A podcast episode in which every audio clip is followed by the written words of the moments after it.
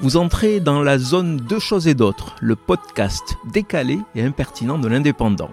Je suis Michel Litou.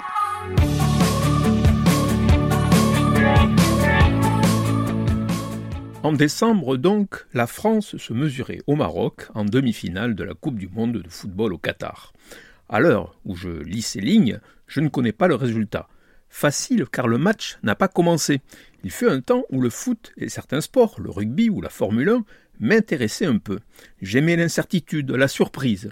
Pour cela, rien ne vaut le direct. Mais à cause de mon métier, souvent, les soirs de match ou les dimanches après-midi, lors d'un Grand Prix, je travaillais au journal, avec dépêches d'agence en direct sur l'écran et parfois télé allumée.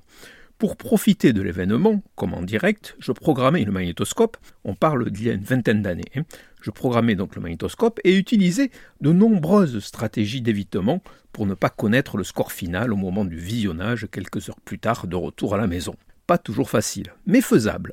Par chance, je ne me passionne plus du tout pour le sport. Mieux vaut pour moi car désormais il est plus compliqué de rester déconnecté. Par exemple, pendant que près de 18 millions de personnes regardaient le match entre la France et l'Angleterre en direct, j'étais en train de profiter des derniers épisodes de Mercredi, la série géniale de Tim Burton sur Netflix. Mais à plusieurs reprises, mon téléphone a bipé pour donner le score à la mi-temps ou le nom des buteurs. Si j'y jette un œil, terminez le suspense. De toute manière, à la fin, les explosions des feux d'artifice et quelques klaxons dans la rue m'ont clairement indiqué qu'il avait emporté. Alors, la France ou le Maroc, vous ne l'apprendrez pas en écoutant cette chronique, mais selon toute vraisemblance, vous le savez déjà.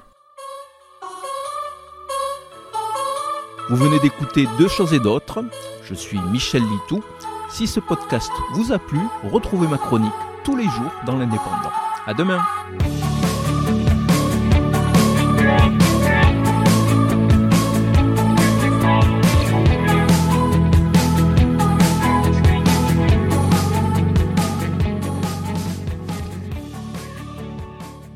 Retrouvez cette émission et toutes nos productions sur Radio Indep et en podcast sur l'indépendant.fr, nos réseaux sociaux et votre plateforme de streaming favorite.